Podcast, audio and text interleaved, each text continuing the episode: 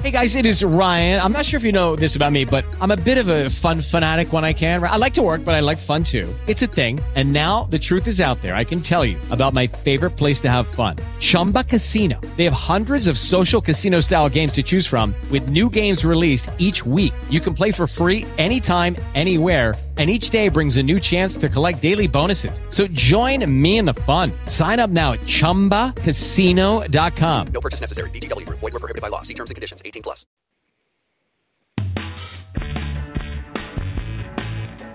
Welcome to Leverage Masters, airing weekly on Tuesdays at 12 Eastern and on demand on iTunes and Blog Talk Radio. Leverage Masters hosts Jack Humphrey and Gina Gaudio Graves discuss leverage strategy with guest leveragists. Be sure to subscribe to Leverage Masters in your favorite podcatcher for great tips and case studies on using leverage to achieve your biggest goals much faster.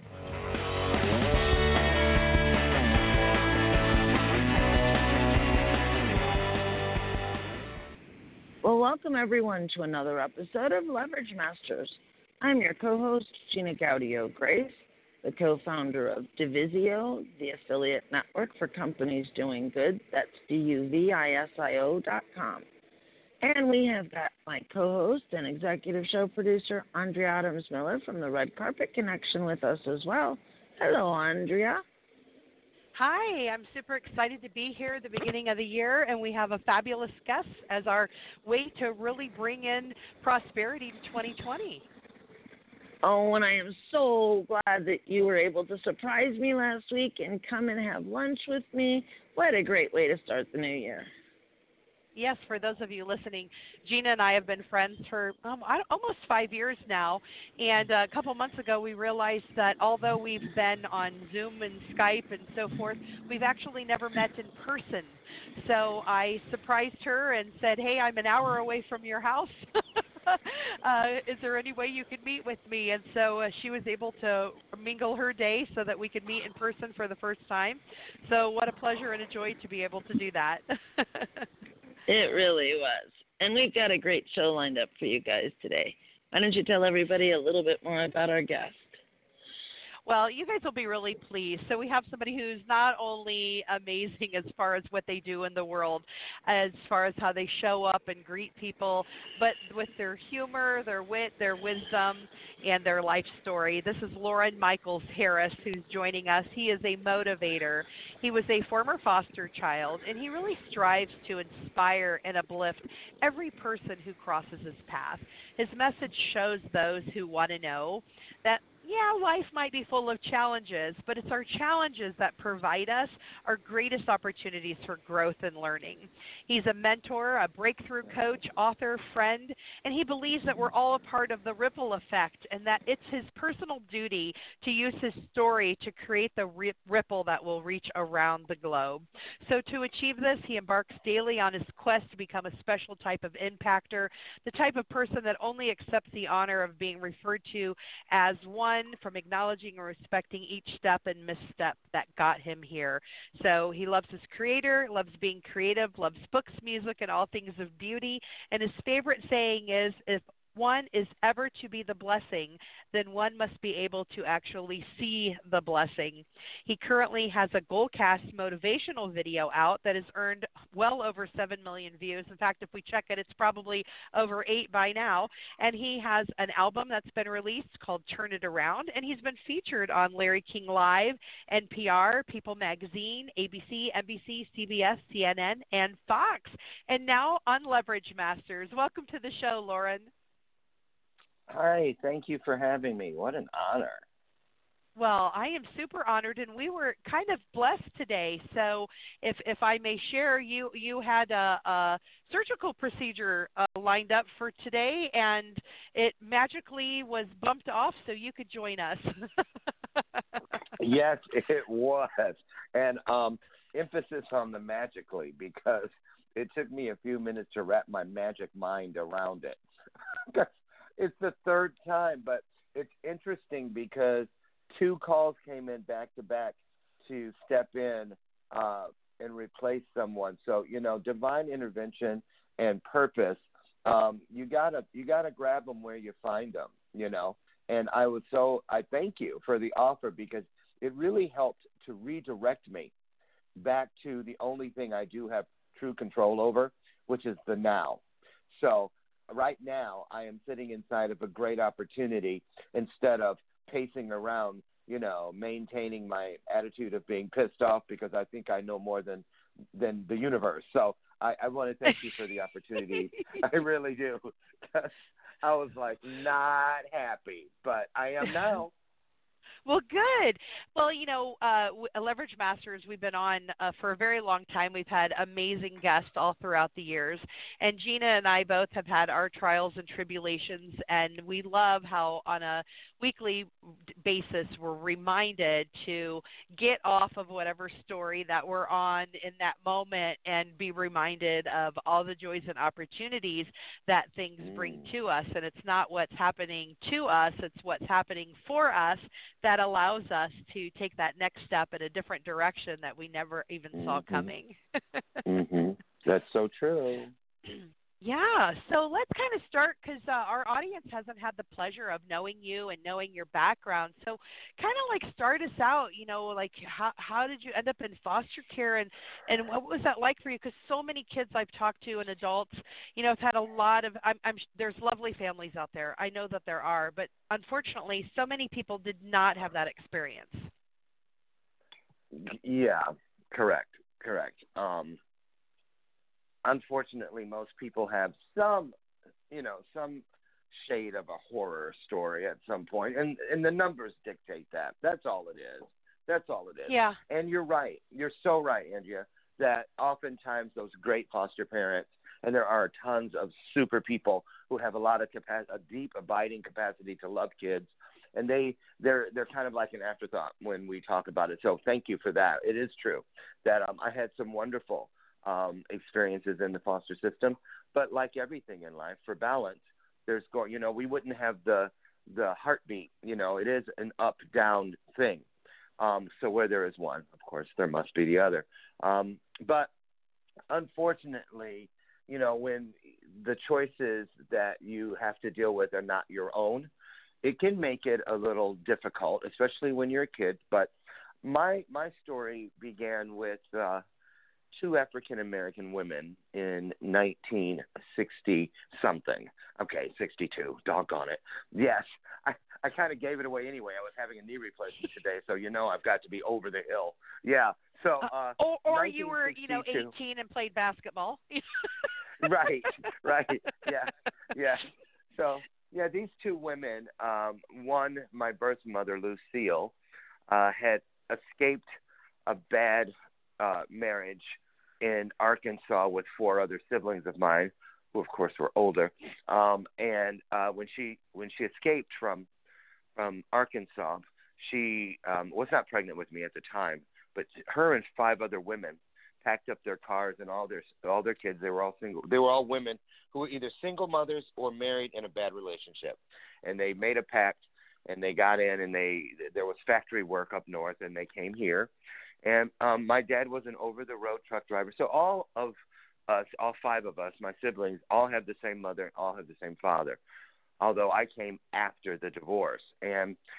So, long story short, he was an over the road truck driver, and apparently he would come by I'll come through town every now and then and stop and see the other kids and you know leave money that sort of thing. And this particular night, my oldest brother, uh, he actually told me my mom died not even knowing I knew this this story. But he uh, after I found my family, um, it, which I'm kind of getting ahead of myself, but I was you know I was um, I'm doing air quotes adopted because it wasn't really an adoption, passed off, handed off uh, to another family. But my brother uh, told me when I found the my birth family after 20 i mean 32 years he told me that he remembers the night that my dad came through and um he heard fighting and things breaking and he went downstairs after my dad's truck left and helped my mom right the room. They never said a word to each other but her wrist was broken. Um she had to go get that fixed the next day. She had some cracked ribs and uh broken glass and he helped her clean it up. And he goes we never spoke of it again but 9 months later you came. And uh so she was in the Wow. hospital, and my adoptive mom was the nurse there, and she kept telling my mom the story. Um, my mom kept telling her her different stories, and she kept saying, "Well, why don't you let me take him while you get on your feet for a few months?" And my mom said, "No, that's okay, but I appreciate it." Took me home with her, contracted pneumonia in the first week, and when they took her back to the hospital because I was a newborn, they took me with her.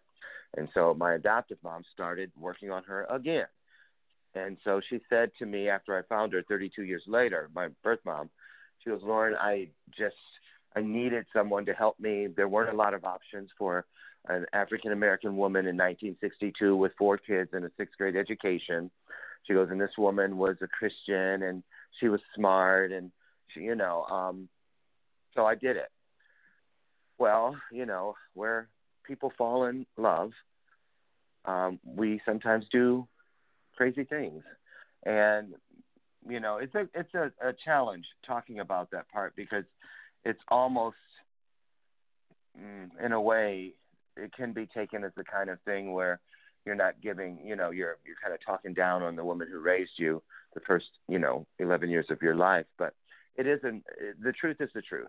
The truth is the only thing in the universe that will never change, and it will never change on us. So I must tell my truth, as we all must. And so, you know, this is an opportunity you provided. So I, I have to let the door to this opportunity um, open and send my truths through first, because that way I really believe that those listening, as well as myself, because the healing never ends, it never truly ends. Um, we pass our healing and our healing uh, salves, if you will, onto others. So I just want to say, you know, for those who find it difficult to talk about certain things, a lot of times because of a memory of someone, and that's kind of what I deal with every time I mention my adoptive mother. what is this saying to her memory? But the truth is the thing that must go first because then what is greater than us has permission to walk before us, stand beside us, and bring up the rear behind us because there will always be a blind spot. That's something that we cannot see coming.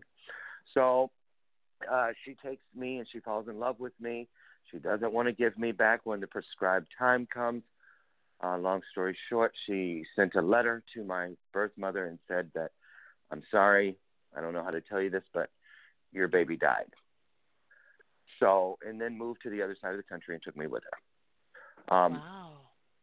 And, yeah, and my birth mother, interesting enough, in the Goalcast video, that that was uh, I can't even begin to tell you uh, what when I say the healing never ends. Here I am, 57 years old, and two years ago when Goalcast did this production of my story, Lost or Found, they found the video on my YouTube, but then they went and produced it, you know, with the video uh, images. And when I wrote that story and, and performed it for the very first time for Listen to Your Mother, I had never told my story to more than one or two people at a time. And here there was an audience of like 300. And I remember I was tempted to run off the stage three times when it was I was waiting for my turn. And the girl next to me would pat my thigh and say, "No, Loren, stay here. You you need to tell your story." And in that story, there's a line where when I saw the the, the images that they used, it, it it helped me connect with a piece that was missing from my journey. Um, having not been around, you know, I don't have baby pictures. I don't have the uh, uh, the youngest picture I've seen of me. I think I was like six years old, because they didn't take many with me in it because I was being hidden. Um, so you know, I went to private schools, and you know, I had a different name. I wasn't Loren Harris um, until after she died. I was Larry Dixon um, every day of my life, the first 11 years. And then within 48 hours of her death, I was moved from the family. I was removed from the home. I was given my my rightful name back, and handed a trash bag, and told to pack up whatever I could in 15 minutes because we had other stops to make that morning. You know, it's a it's a it's I can't even tell you how surreal. That's not even adequate. That's not a that's not an adequate description whatsoever. Um, to be standing in the middle of a living room with nothing but family members who moments before the doorbell rang, everybody was talking and it was a, a hub of action. And then suddenly when the doorbell rings, everyone shuts up and they all look at me because they all knew she was coming. Everyone but me, that is. And so, and I'm looking around like, what? You know, and we answer the door and she says what I just told you. Here's the bag, blah, blah, blah. You weren't adopted. Your name is not Larry Dixon. Your name is Loren Harris, and you have to come with me. Um, and they're all looking away now. When I look at them, they look the opposite direction. No one knows what to say. And I remember, I'll never forget, I uh, was on the back seat of a, a state vehicle. It was a gold car with emblems on both sides of the doors, uh, both sides of the car of a deer because we were in Michigan. And uh, that deer, I'll never forget that. It, it haunts me um, even today at times. Um, when I see a picture of a deer reared up on its back haunches, and I remember looking out the back window on my standing on my knees, looking at them, and they were all waving, and I could hear someone scream out, "Don't worry, Larry, it's red tape. We'll have you home in a few days." I was 19 years old when I walked back through that door. 16 abusers later, Wow. and 22, 22 mothers later. Um, Jeez. you know, uh, back then, with everything that happened, you know, um, I went from one one property line of anger crossing over into someone else's property line, and the only thing that I could take that that allowed me to feel um, okay with trespassing, if you will, because you never feel like you truly belong when you're in the system. In most cases, you really, really don't because in order to feel that way completely like you belong, you have to give up the possibility that where you came from still wants you, that where you came from still needs you. Um, and you know, it's it's very difficult uh, to even no matter how much. That's why again I say the healing never ends because even today, all these years later, moments like this, it's still there's still a shade of pain that I know now I must always have with me. I believe that wherever we originate, when we're shown like a, if you will, a sizzle reel or a trailer of our journey, um, because of free will. I believe this because I believe in free will, and I believe free will is from the very beginning, um, from that once upon a time moment when your story begins. Because all of our stories start with either in the beginning or once upon a time, depending on your belief systems. Um, and I believe we're shown some of it, and, and we choose our way into it. Um, and then some people choose their their way out, you know, suicide and and things like that. When people wait on their deathbeds until everyone arrives, they're waiting to choose their way out. And um, so, you know, the years went by, and I didn't know it at the time, but I was learning so much from all of these other children. Uh, I'll never forget the very first night in foster care. There were three boys, and I have a necklace I wear when I speak to children now um, that has a stone for each boy. And I tell them, you know, because I can't help but rub it when I'm walking the stage and speaking. I have to hold that in my hand. It's like a talisman. And I tell them how I was on my stomach in the room. There were three sets of bunk beds, so that's six beds. And I was in there alone because the other kids were out playing. They knew a new kid had come, but they were giving me my space, I guess. And at eight o'clock at night, everybody got locked in that room. And when they came in, I was on my stomach because I had um, that trash bag. And the only thing in that trash bag I grabbed at the last second when we were leaving, I ran back into the house, past everybody, into my mother's bedroom, and went to her bathroom and grabbed her hand towel. And because her hand towel always smelled like triple lanolin lotion. And I'm really glad to this day that I went back and grabbed that because it was a bridge that sent that aroma of what it felt like. You know, you don't realize sometimes in life that when you wake up that you may it's possible that you can you may never wake up that person again. Sure. And and that's what happened to me. I I thought I was waking up like I had every Wednesday.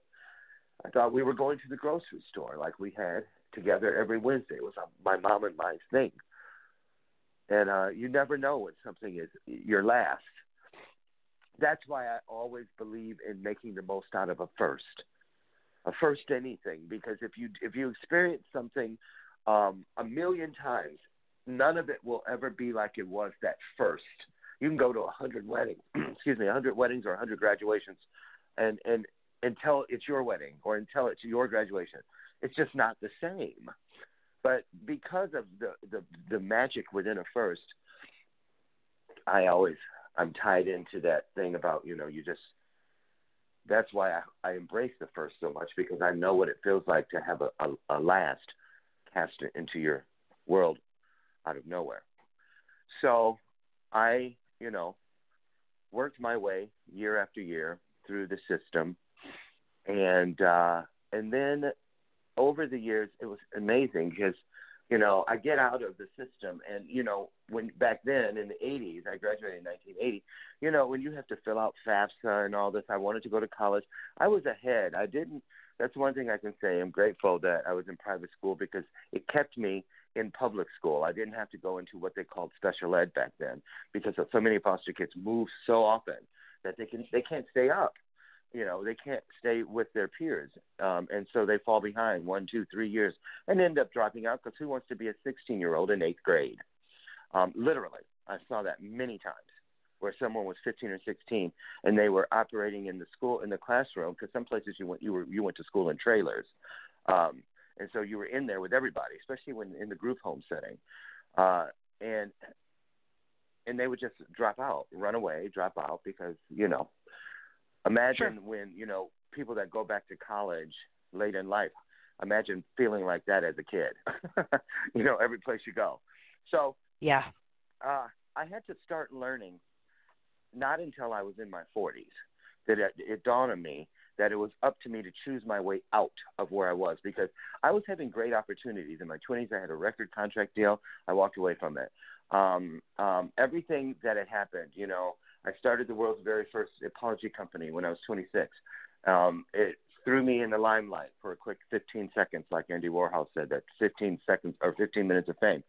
Um, and I walked away from it because I didn't know who I was at that point. I didn't know where I had come from. I didn't know who I looked like. I didn't know. I didn't know. I didn't know. And so that pull, that universal pull to find them was so overwhelming that I just I couldn't focus on anything else. So I went to the area. I had been making pilgrimages back to the area in Michigan I originally came from all through my adulthood. I had been back probably 10 times. And when I would go, I would stay in a hotel and I would call all of the Harrises in the phone book. And I would ask them, and they'd always say, No, we don't know a Lucille Harris. Nope, sorry. Didn't you call us like 10 years ago? And I was like, Yeah, but you know, maybe you remembered something. Well, I had gone back uh, for another one, trying again, and I just kept getting the same thing. And this particular day, it seemed like everybody that I got was like, "Would you please stop calling?" Suddenly, I was a bother. No matter how many times I'd called in the past, this particular day, I felt like everybody was just done with me, and so I made plans to kill myself that night. And I had a studio apartment. I was starting a business. I had all my paperwork, my DBA paperwork, and everything was uh, out on the floor in this studio apartment. And I went to Meijer's and I bought a jug of wine. I bought some baby Orajel. I bought some straight razors, and I bought um the Bodyguard soundtrack with Whitney Houston, and and candles. And I filled my bathtub, and um, you know, I started playing that song "I Have Nothing" and put it on repeat. Got my candles going. I started drinking the wine. I was in the water, and I reached for the box, those razors that you you take the the like uh little paper thing from around, you know, Right. like you scrape paint with. Yeah, and it was dark in the bathroom because all I had was the candlelight, and I felt the you know you rub your hands your fingers over the blade, and it felt rough.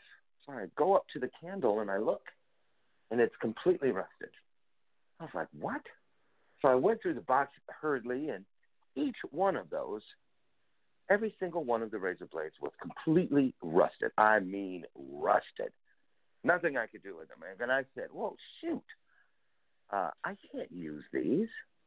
I'll get lockjaw. And I heard, right.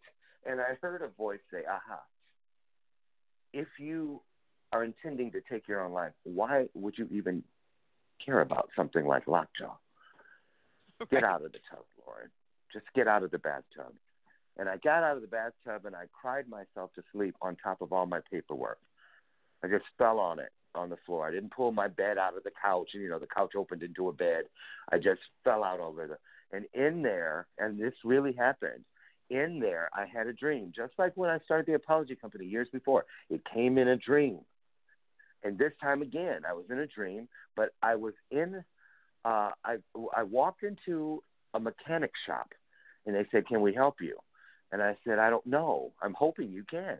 They said, "Well, if you're here to get fixed, you found the right place. You've come to the right place." And they said, "Look over there." And they pointed to one of those w- calendars on a wall that's like screwed. It has two screws, silver screws at the top of the numbers, and the numbers are red and white and black. Red for holidays, black and white, and they're just individual sheets with numbers on them. You know the kind I'm talking about.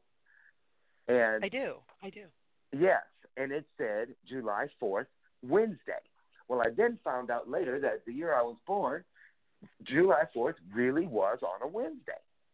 But I didn't, in a dream it showed me, and it, so then I I heard like a like a um uh what is it? The the the breaker box sound like in the theater. Like someone pulled it down the lever and everything went black. And I heard the voice say enough time has passed. Wake up, Loren, and find her. And then it clicked back on, and it said, These are the days, these are how many days that have passed. And it did it again. It shut it down. And, uh, and then when it came back up, the pages started coming off, like the wind was just snatching them off the calendar. And next thing you know, I'm standing on a mountain of those pages. And it goes, Look down. This is, the, this is the time that has passed. Today is the day that you find her. And I got up and I woke up and I was thinking, okay, I want to go back to the phone book. I'm going to keep getting up. I'm going to keep doing this anyway. And I got really hungry and I went to the kitchen and I had forgotten that I'd thrown everything out because I thought I was going to be dead. And I didn't want the neighbors, I lived upstairs in an apartment and I didn't want the people to not smell me if I started decomposing. You know, sick minds think sick things. And, uh, Oh goodness. and so I had thrown it away. right. I had no food and I was like, crap. So I jumped in my car and I went to the grocery store.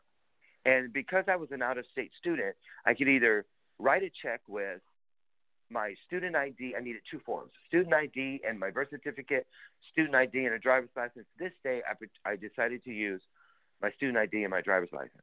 So as I did that, I inadvertently, I'm doing air quotes, dropped my birth certificate out of my day planner. Didn't know I dropped it. When I went to get my change, because I got cash back, I went to get my change out of that little silver thing. I noticed a woman behind me in line was reading what looked to be like a birth certificate because I could see the seal coming through the back end of it, the back side. And I said, I looked for my, I couldn't find it. I said, "Excuse me, is that by chance a birth certificate?" And she said, "Yeah, it is." And she handed it to me. She goes, "Oh, it's just on the floor. I'm sorry, I wasn't trying to be nosy." Blah blah blah. And I was like, okay. And she kept looking at me kind of weird, but I was used to that anyway. So I uh I just got my things and I went out and I was putting them in the car. She comes running out there. She goes, and this is in that Goalcast video too, when they say an old neighbor called. Well, she um she says, Can I ask you a question? She goes, I'm wondering why I don't know you. I said, What do you mean? She goes, I noticed on that birth certificate the address. She goes, I grew up on that street, and my parents have lived on that street for 65 years. I said, I know, but there's nothing on that street now but one abandoned, boarded up house and a bunch of projects. She goes, Yeah, that's true. She goes, But that house, it's boarded up, but it's not abandoned. And she points to this this large van, and she goes, See that van? That's a handicap van. Both of my parents are wheelchair bound. They still live in that house that you saw boarded up, but I live behind them on the adjacent street, and there's a there's a um, a pathway between both of our homes because of them being in wheelchairs, and I take them out the back and put them take them to my house, put them in this van, and drive them to their appointments. But the kids from the projects kept breaking in and stealing their microwaves and cordless phones and things. So we boarded it up so they wouldn't be able to tell if anyone was home or not. But they are home. And she goes, and if anybody had a baby on our street in 1962 on the 4th of July, my mother will know her. And I'm looking at her and I'm like, okay. So she took my phone number. I didn't think any more of it. because I've been shot down so many times over the years the hospital, the courts, everything. Um, so I go back to the apartment, and in no time, my phone rings, and she goes, "Yeah." She goes, "My mom says there was a woman who had a baby on, the, but her name isn't Harris. Maybe she got remarried." She goes, "But my mother wants to call her first. She goes, "Because Loren, not everybody wants to be found." And it had never even dawned on me all those years, those decades, that this entire quest could be for nothing if she didn't want to be found. And I'm just stuck considering something I had never considered. And I'm glad I never considered it because I probably never would have started looking. Mm, But five yeah. minutes later, my phone rang, and I just picked it up. And she goes, "Hello." I go, "Hello," and the lady said, "Hey." She said, "Yep, she wants to be found, and here's her number." Twenty-five minutes later, I knocked on my mother's door, and she opened it. And I walked in, and she said, she looked at me, and she said, "I knew you weren't dead." And I said, "How?" Wow. and she touched her stomach like pregnant women do. And she said, Because we were once one person.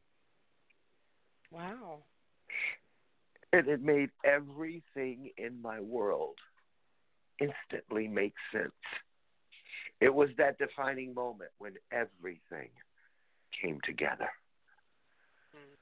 And, you know, I had her for almost 20 years before she left my life for a second time through death. And, you know, it's amazing to me that I could learn from someone I had never met. I sang at her funeral, and I looked down because she chose the song.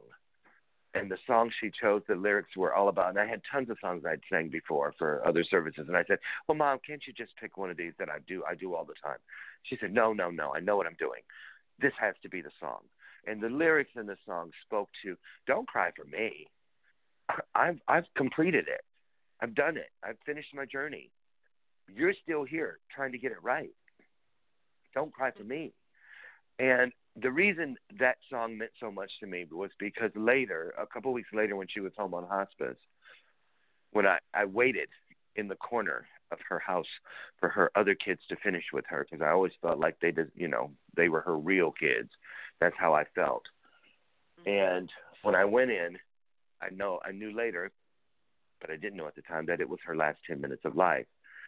And she rolled over. She was a stage four lung cancer. And she rolled over. and She could barely whisper. And she goes, "Remember that day, all those years ago, when you knocked on my door and I told you that one day I would die a happy woman because I you gave me what I needed to know that you were okay." And I said, "Yeah." She goes, "Well, that day is today." Oh, beautiful.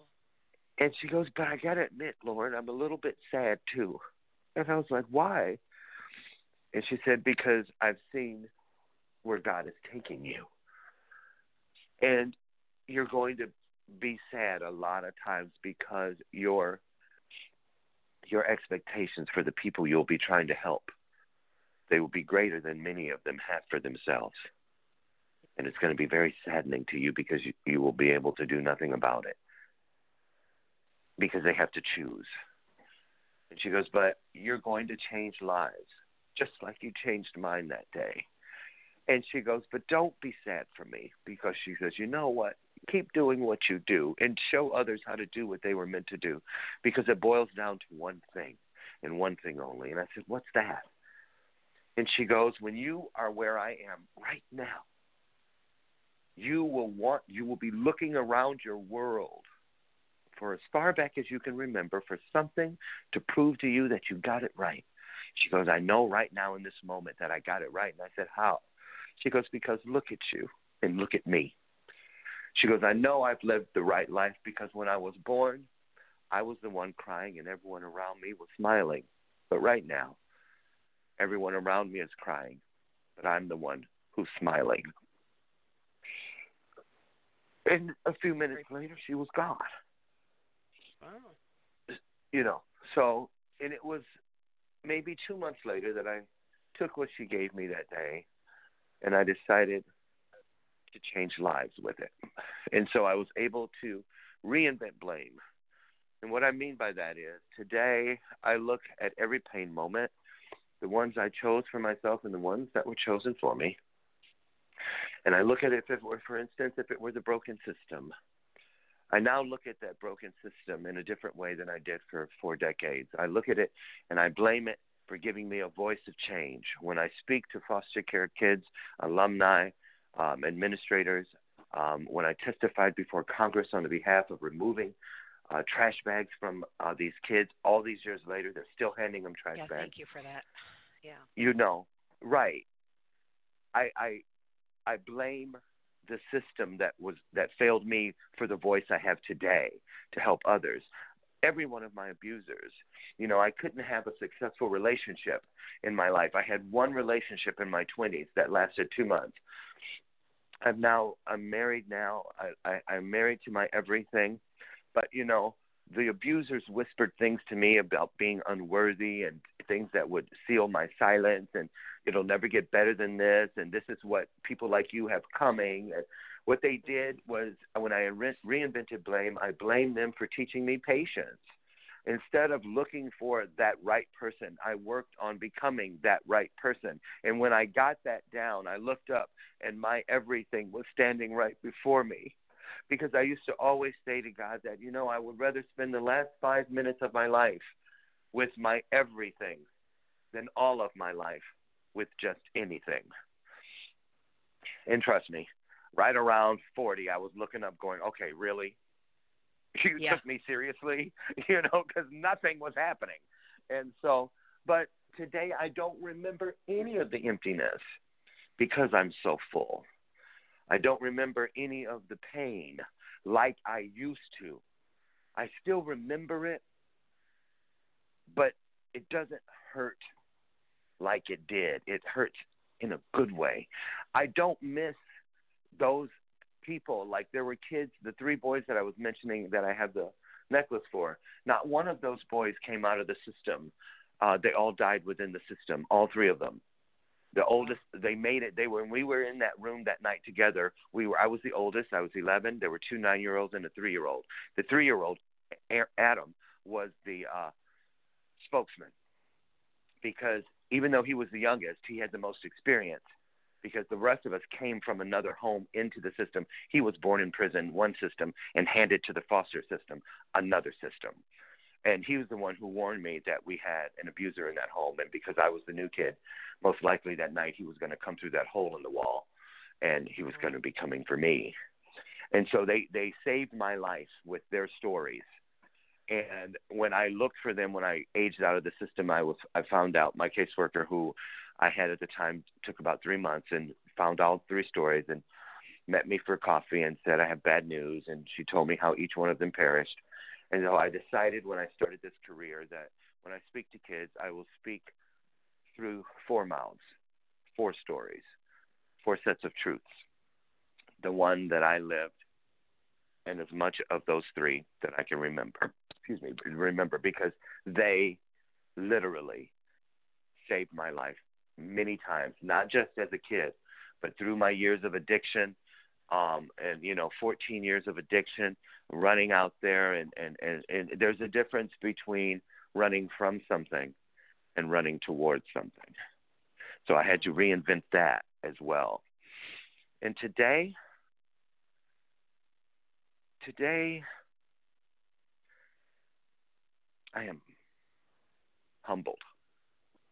I look at things like my wall with People magazine on it and all the different things. We just got an award from the United Nations a few weeks ago. I look at all those things, and the old me who felt lacking and didn't feel worthy would look at those things as if my life depended on them. Those things hanging in awards were as important to me as my next breath. But today, when I look at that wall, you know where my focus is? I may look at the things hanging and read them or reminisce, fondly remember myself to those experiences, but I immediately am forced to look at the adjacent space on those walls, the empty space, and be grateful that I believe that I can fill that empty space by being of service to others. So everything that I've done now that I used to, I spent decades thinking when this happens, it will validate me as a person. It's not what it does at all. It immediately makes me look to the empty wall space and say to myself, geez, I wonder what's next. Nice. When there were many times I didn't want any next, I just wanted it mm-hmm. over. But there was always something and I'm doing air quotes again, that voice that whispers to us, that thing that I believe when you get chills and goosebumps. That's the breath of that voice touching your spirit and your body all at the same time. And it always told me, get up. Get back up anyway. And so here we are. And, you know, it's a new year, it's a new decade. And I just want people to know you know, um, when I do my speaking and my events, um, and I, I've been so blessed in just three years, over 800 and some paid speaking gigs. It's just incredible. And, you know, every single time, it doesn't matter if it's one person or if it were 10,000 people.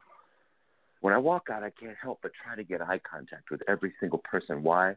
Because I'm just mystified at how I'm even here and I look out and I think of the promise about where there are two or more of us, and I'm looking and I say to my audience, I know what you're thinking right now.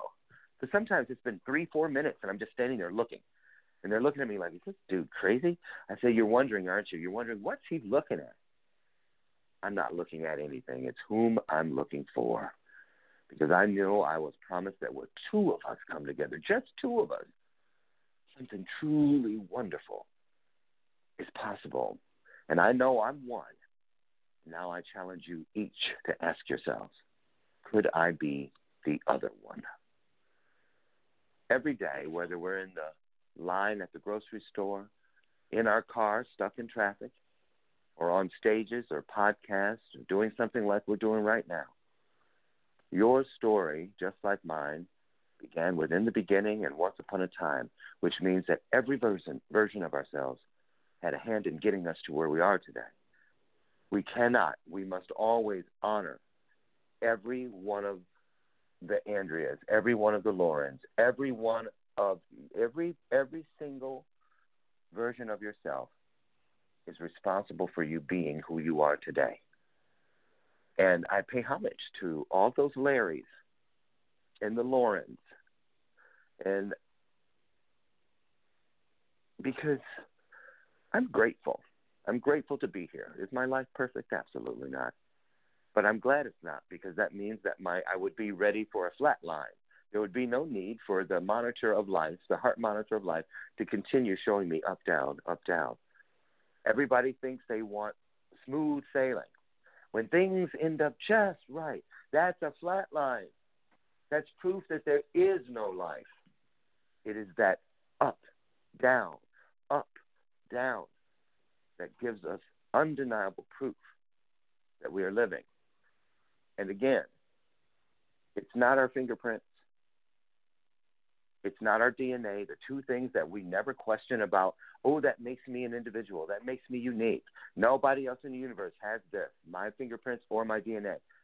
But when we die, ashes to ashes, dust to dust, those two go with us.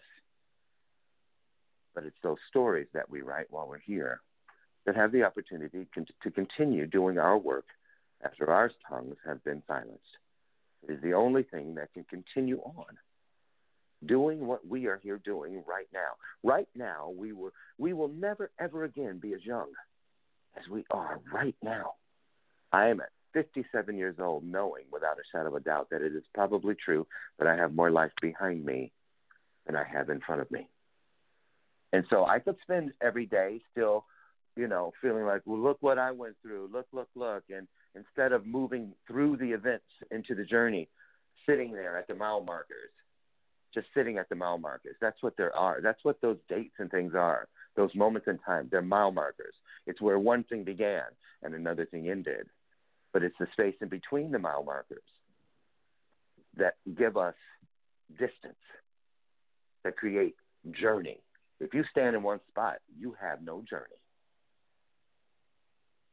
you're the person who never went anywhere.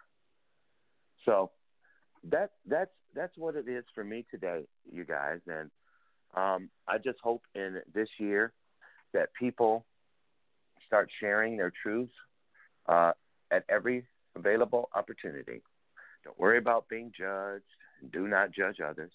And just remember, if you start, when we begin to understand the value in the small things, you will start feeling and understanding the value in all things because I believe that's what whatever is greater than us looks for because it knows that it's the, it's the only indicator it needs. If Loren does right with the pennies I give him, then he's certainly going to do right with the dollars. So just get up every day and, and honor the pennies in your life. That's that's really it in a nutshell. Very beautiful. So I thank you so much for you know sharing your story and and the things that you've overcome and and how you've been able to make them such a positive life force. Um, would you share for us now what Oh yeah, what you're doing now as far as um, the, like the power of we. Uh, uh, looks yeah. like you've got some other new things coming that I don't hadn't even got a chance to read or hear about yet that I'd love to know. Oh, by all means, sure. Well, the Power of We Symposium um, is my annual event. Uh, we service uh, 250 kids at a time, and we've had Chicago Symposium in 18, 19 was Atlanta, and this year we're going global, taking the Power of We Symposium to Australia for a 16-day tour between Sydney and Melbourne, and um, we're building the Power of We uh, Safe House over there for their teen problem of homeless teens. And what the Power of We is, it's speakers um, from all over, all calibers, beginning, advanced, intermediate. Um, they they bring their power topic, uh, whatever it was that they used, almost like a superpower when they were a child, like these kids in the audience. Um, and I always say these are our deserving teen youth leaders. Now, it doesn't mean that they have to come from inner city. It doesn't mean that they, you know, because our kids that are in rural areas where the school shootings all take place, 23 school shootings year before last in our in our country, and they all took place in in predominantly Caucasian or other than your your inner city uh, demographic. Um, so those kids, you know, kids in the inner city, they're afraid that they won't live through the summer because of gang violence and whatnot.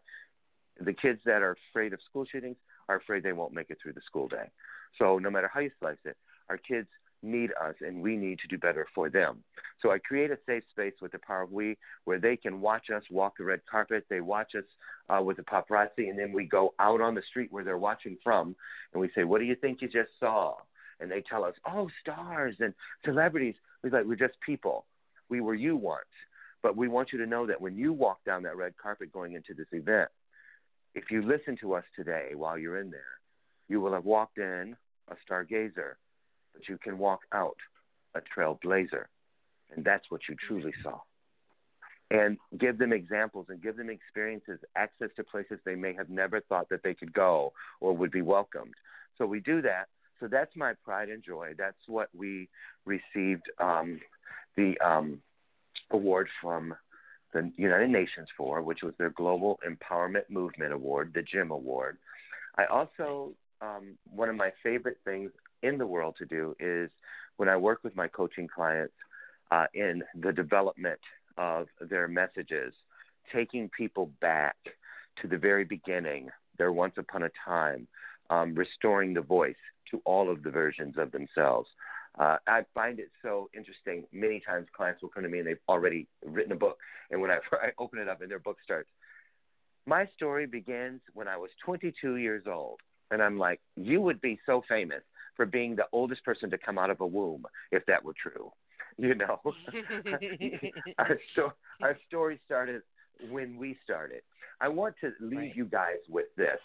Um, you know, I do these things, and I, I, believe that everything that is in my world today, Power of We, my workshops, Discover the Author slash Speaker in You, um, my coaching program, which is just one of, like I said, one of the greatest things in my world today and all of the things I do in my community, all of it, Rotary, all those things.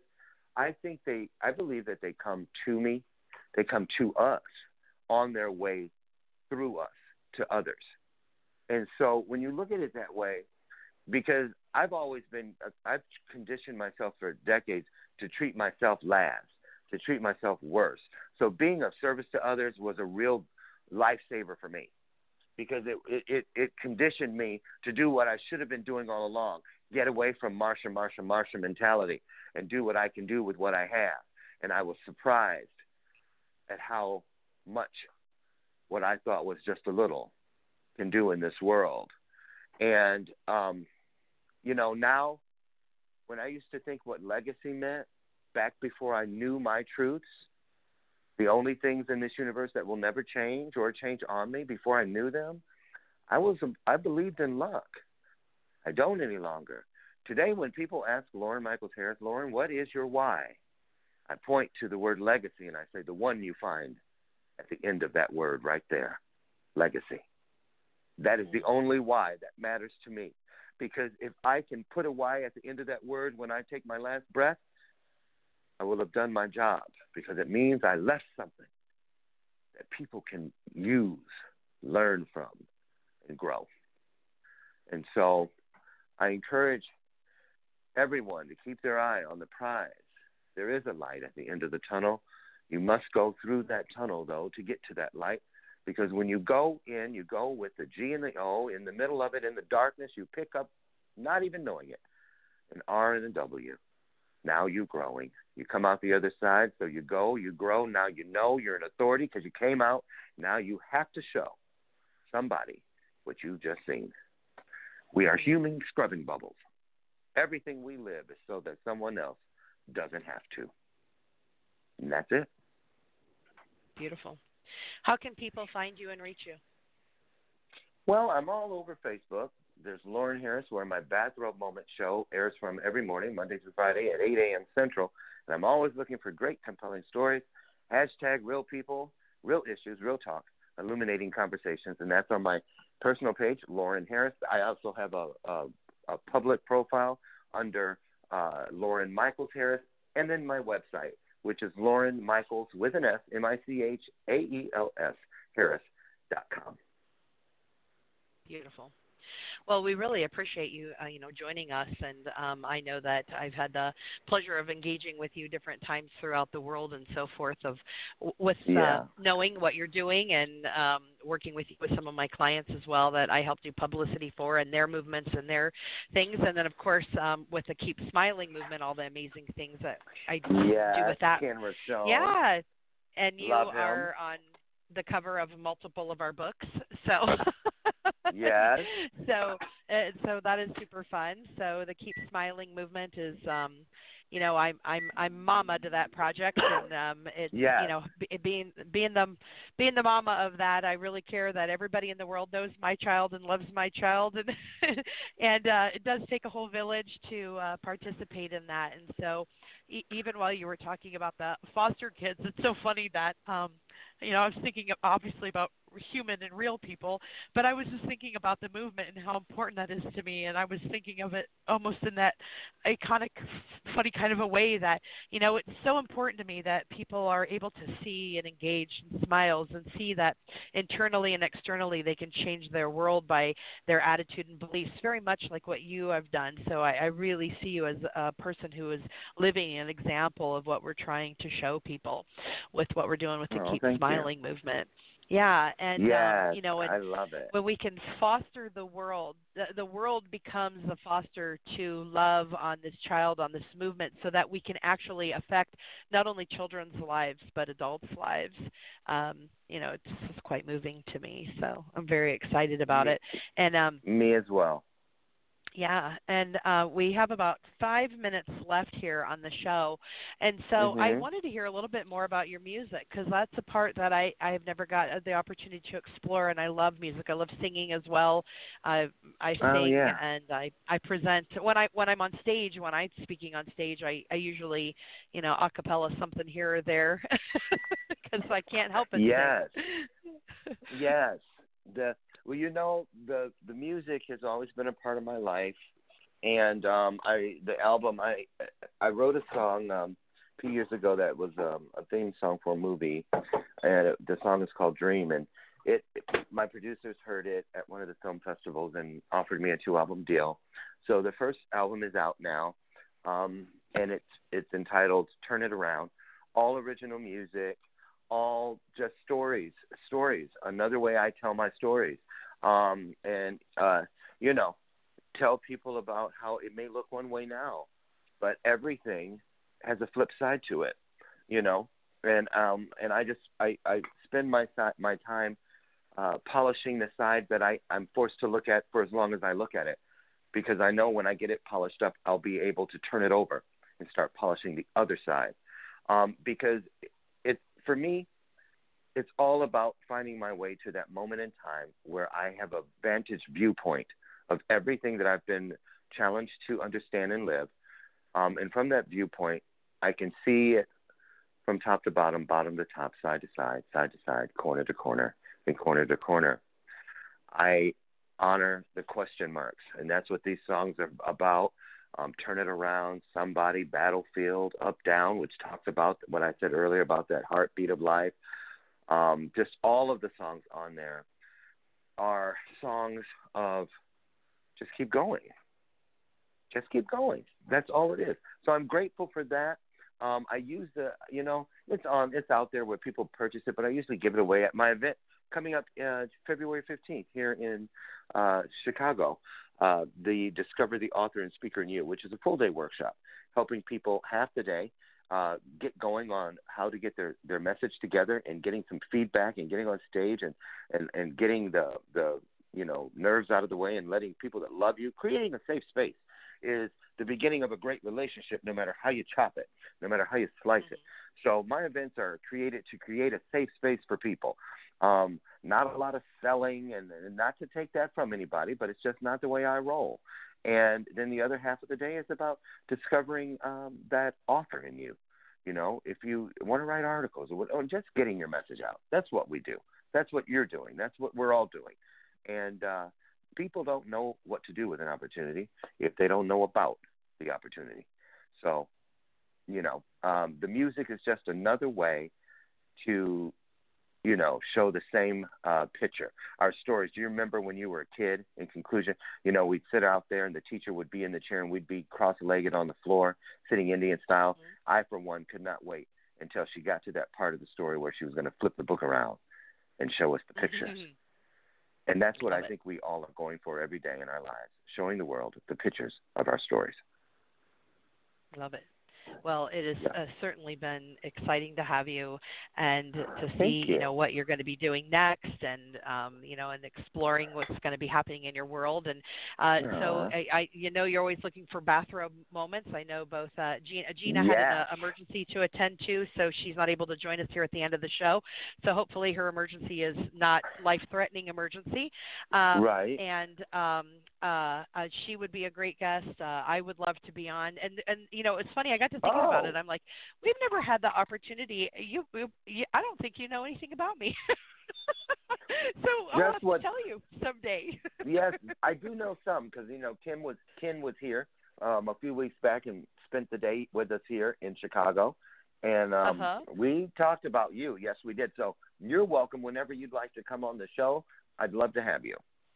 Oh, I would love to do that. That sounds like a lot of fun, and uh, I've seen it a couple different episodes and always enjoyed. I love your candor and your humor, and, and just something um, uh, because I do. I've done theater my whole life, and because I like to sing, yeah. and because I like improv and funny.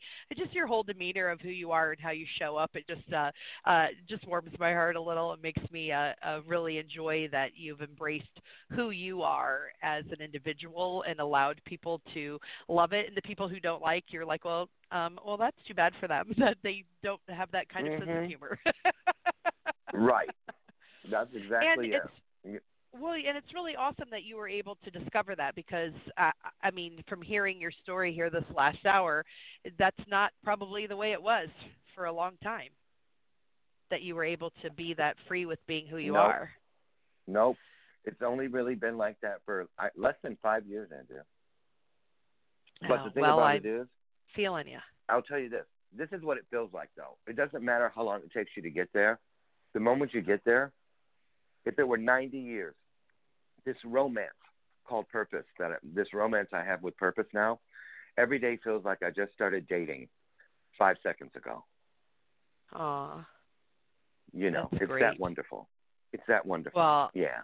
You know that's so exciting to hear that you found love and that you're so happy and that things are turning out and being wonderful is so um exciting for people to hear because first of all I like you Uh-huh. and so I'm happy for you personally but to know that um universally that people can have hope and inspiration to know that they can find what they're looking for. So we have our countdown here for 20 seconds again um lorenmichaelsharris.com is Loren's website. So if you'd like to join or figure out how you can engage with the power of we, please do so. And um, Yeah. and then check out his Facebook page for Bathrobe Moments.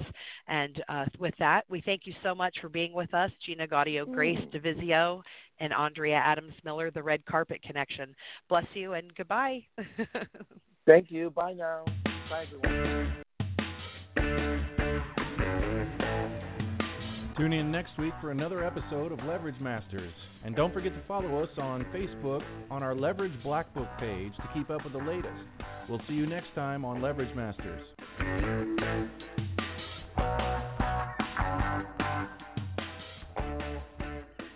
With the Lucky Land slots, you can get lucky just about anywhere. This is your captain speaking. Uh, we've got clear runway and the weather's fine, but we're just going to circle up here a while and uh, get lucky.